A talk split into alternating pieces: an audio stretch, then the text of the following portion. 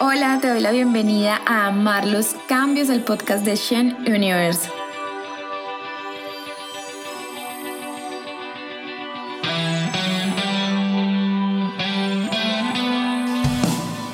Mi nombre es Sara Larcón y voy a acompañarte a descubrir el ser integral que ya eres para que diseñes y construyas la vida equilibrada que tu alma quiere vivir.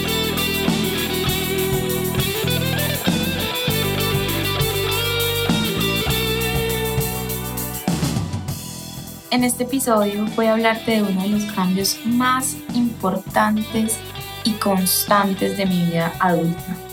Eh, vamos a hablar del cambio de hogar o las llamadas mudanzas. Y no vamos a tocar el hecho de que cambiemos de ciudad o que sea en la misma ciudad o que cambiemos de país.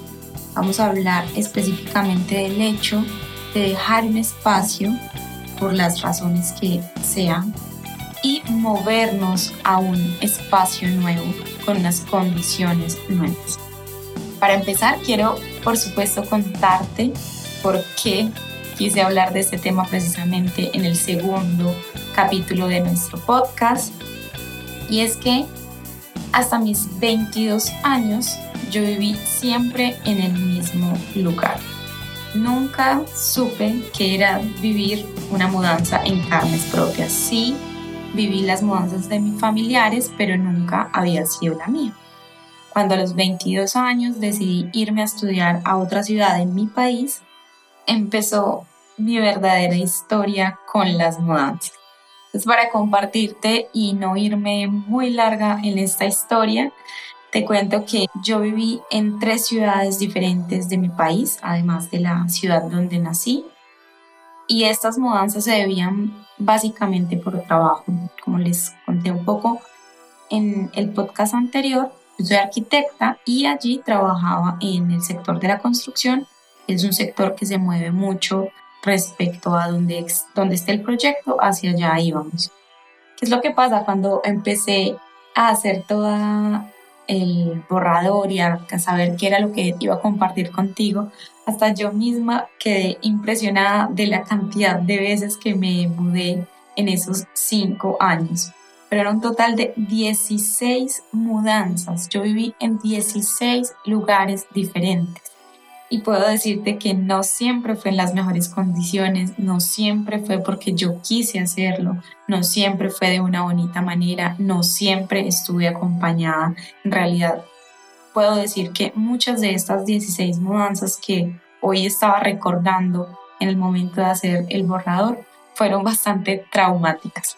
Sin embargo, aquí viene lo importante y lo que quiero, digamos que traer y que te quedes con lo que te quedes tú de este podcast, es el hecho de que todas esas mudanzas, de cierta manera, si hubieran sido unas mejores que otras, todas esas 16 mudanzas las hice desde una perspectiva de modo automático, es decir, yo sabía que tenía que irme de un lugar y llegar a otro, a veces hacía unas actividades más conscientes que otras, pero en general yo no dimensionaba lo que eso podía implicar para mí, para mi vida, para mi cuerpo y para mi energía.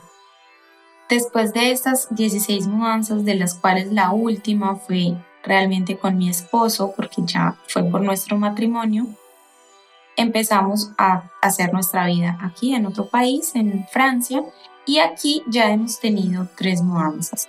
La primera porque queríamos un lugar mejor, definitivamente fue algo más consciente, fue algo muy bonito, con mucha ayuda, fue un proceso bastante agradable. Y la última, que paradójicamente ha sido la más consciente, la más estructurada y la que tomamos completamente la decisión de hacer en conjunto, ha sido también una de las más difíciles y te voy a explicar por qué. El espacio que nosotros habitamos en un momento determinado de nuestra vida va a estar siempre íntimamente ligado a los recuerdos o a lo que sucedió en ese periodo de nuestro tiempo. ¿Por qué esta última mudanza digo que ha sido la más difícil? Y no en el sentido de sufrimiento, sino que ha llegado más profundo ha sido precisamente porque en estos últimos dos años en los que vivimos en el apartamento en la ciudad de Estrasburgo, nosotros vivimos, y hablo de nosotros porque también ha sido de cierta manera así para mi esposo, vivimos un proceso de transformación personal y de pareja muy profundo. Entonces teníamos ese apego normal que tenemos hacia las cosas, los espacios, las ciudades o las personas, lo teníamos mucho más reforzado por el hecho de que allí tuvimos esa transformación personal y de pareja que les cuento. ¿Qué hice entonces para que esto fuera más tranquilo y lo que funcionó? Porque probé otras cuantas cosas que no voy a comentar, simplemente voy a traer aquí lo que sí funcionó. Y antes de compartirte lo que a mí me funcionó, te quiero decir que lo más importante de esta mudanza es que fue una mudanza consciente, en la cual revisamos de manera integral lo que estaba sucediendo en nuestras vidas y lo que iba a suceder con cambiarnos de espacio y de ciudad, que eso lo hablaremos en otro podcast sin duda, y determinar qué era lo más importante, establecer prioridades y ser capaces de emocionalmente sobrellevarlo. Ahora sí, para entrar en materia, lo primero, revisar los aspectos físicos. Para mí fue súper importante haber hecho mis listas de pendientes, determinar qué es lo que se debe quedar aquí en esta ciudad, qué es lo que debe ir hacia la otra ciudad, con qué contamos de nuestras eh, pertenencias, qué es lo que se va con nosotros, qué es lo que debemos eliminar. Muy importante, qué debemos vender o qué vamos a regalar, porque uno piensa que esto se va a ir dando, que poco a poco lo iremos solucionando, pero el tiempo empieza a pasar bastante rápido y los otros aspectos importantes a tener en cuenta en una mudanza, pues también van a empezar a ocupar un espacio. Esto es un cierre, como, como cuando hacemos un cierre con una persona, este es un cierre simplemente con un espacio, con algo físico y también con la energía, con lo que sucedió allí. Entonces, esa primera parte definitivamente lo físico, que te decía, lista de pendientes, lo que llevo, lo que no, y aprovechar para hacer un detox físico. Si se puede a nivel corporal, genial. Si nada más es exterior, también está bien. Y es determinar qué es lo que de verdad quieres seguir cargando. No solamente literal, si te toca cargar maletas como a nosotros, sino también porque sean, por ejemplo, ropa que tú ya no quieras utilizar o que ya no está acorde con la mujer que quieres ser, con la persona que quieres ser, en fin, a nivel físico, todo en general. El segundo aspecto al que le presté muchísima más atención que cualquier otro el aspecto mental, comprender por qué tomamos esta decisión de irnos, para qué, y a partir de ahí determinar que está bien sentir un poco de angustia, un poco de miedo hacia lo desconocido, está bien, no, no nos vamos a quedar ahí en ese sentimiento, pero está bien sentirlo, es humano, y tomar esas razones por las que decidimos cambiar de hogar, en el caso de personal en el que fue una decisión, como una motivación para estar tranquilos, para sentir más amor, para vivirlo como una aventura, no como algo impuesto, como, ay, qué mamera este viaje, sino como, qué bien, vamos a ver qué nos tiene preparada la vida y qué vamos a ir construyendo. Y finalmente, a nivel energético, siento que algo de lo que más, una de las actividades que más me sirvió personalmente fue el hecho de agradecer, agradecer ese espacio que nos contuvo, que nos guardó, que nos cuidó, nos prestó ese, ese espacio en donde compartimos tantas cosas y como lo dije anteriormente, nos transformamos tanto, un espacio donde hubo tantas risas y hasta llanto que compartimos con otras personas, que pudimos recibir a nuestros familiares. Entonces, agradecer a todo ese espacio, incluido por lo no tan bueno, porque aprendimos de eso no tan bueno, y hacer el cierre con ese primer espacio. Y una vez aquí, en el lugar nuevo, hacer también una apertura. A mí me gustó mucho. Lo primero que hice en cuanto llegamos fue pasar mi incienso por toda la casa, por todo el apartamento, ser consciente de que estábamos en un lugar nuevo, mirar cada uno de los, de los lugares, porque nosotros cuando llegamos aquí no habíamos estado aquí. Es decir, sabíamos que llegábamos a un apartamento, pero no lo habíamos visto eh, físicamente. Entonces, ponerme unos lentes de curiosidad, de observación, irme adaptando poco a poco, donde ubico mis cosas, donde voy a tener qué actividades y empezar a hacer mío este nuevo espacio, este hábitat que estoy viviendo actualmente. Antes de continuar a la segunda parte donde te daré como los tips y las prácticas que pienso te podrían servir de acuerdo a la situación en la que te encuentres, te quiero agradecer por estar escuchando este episodio de Amar los Cambios y te voy a proponer que independientemente de que tu cambio de hogar o mudanza sea una decisión personal o sea una decisión externa, es decir, algo, una circunstancia que simplemente te llevó a esa transformación, a ese cambio o esta mudanza, quiero que hagas los ejercicios desde tu corazón, que los hagas desde el amor y pensando que independientemente de que seas tú o las circunstancias que te lleven a hacer este cambio de hogar, seas consciente que tu vida se va a transformar de una manera y que tú eres la persona responsable de que esta transformación, de que este proceso sea bello, sea agradable y sea especialmente bueno para ti, que sea sano. Entonces, aquí te voy a decir las dos propuestas que tengo y las son dos porque depende de la situación en la que te encuentres. La primera es si tú ya viviste mudanzas, pero aún no logras soltar esos espacios o esos muebles o esas vivencias que tuviste en ese lugar. Y la segunda es para las personas que están en medio de una mudanza o a vísperas de una mudanza. Vamos con la primera, que son esas personas que en este momento no están viviendo ni van a vivir una mudanza, pero aún cargan con ese peso de, de haberse mudado y, y no aceptarlo completamente, no poderlo soltar. Lo más importante es que hagamos un cierre.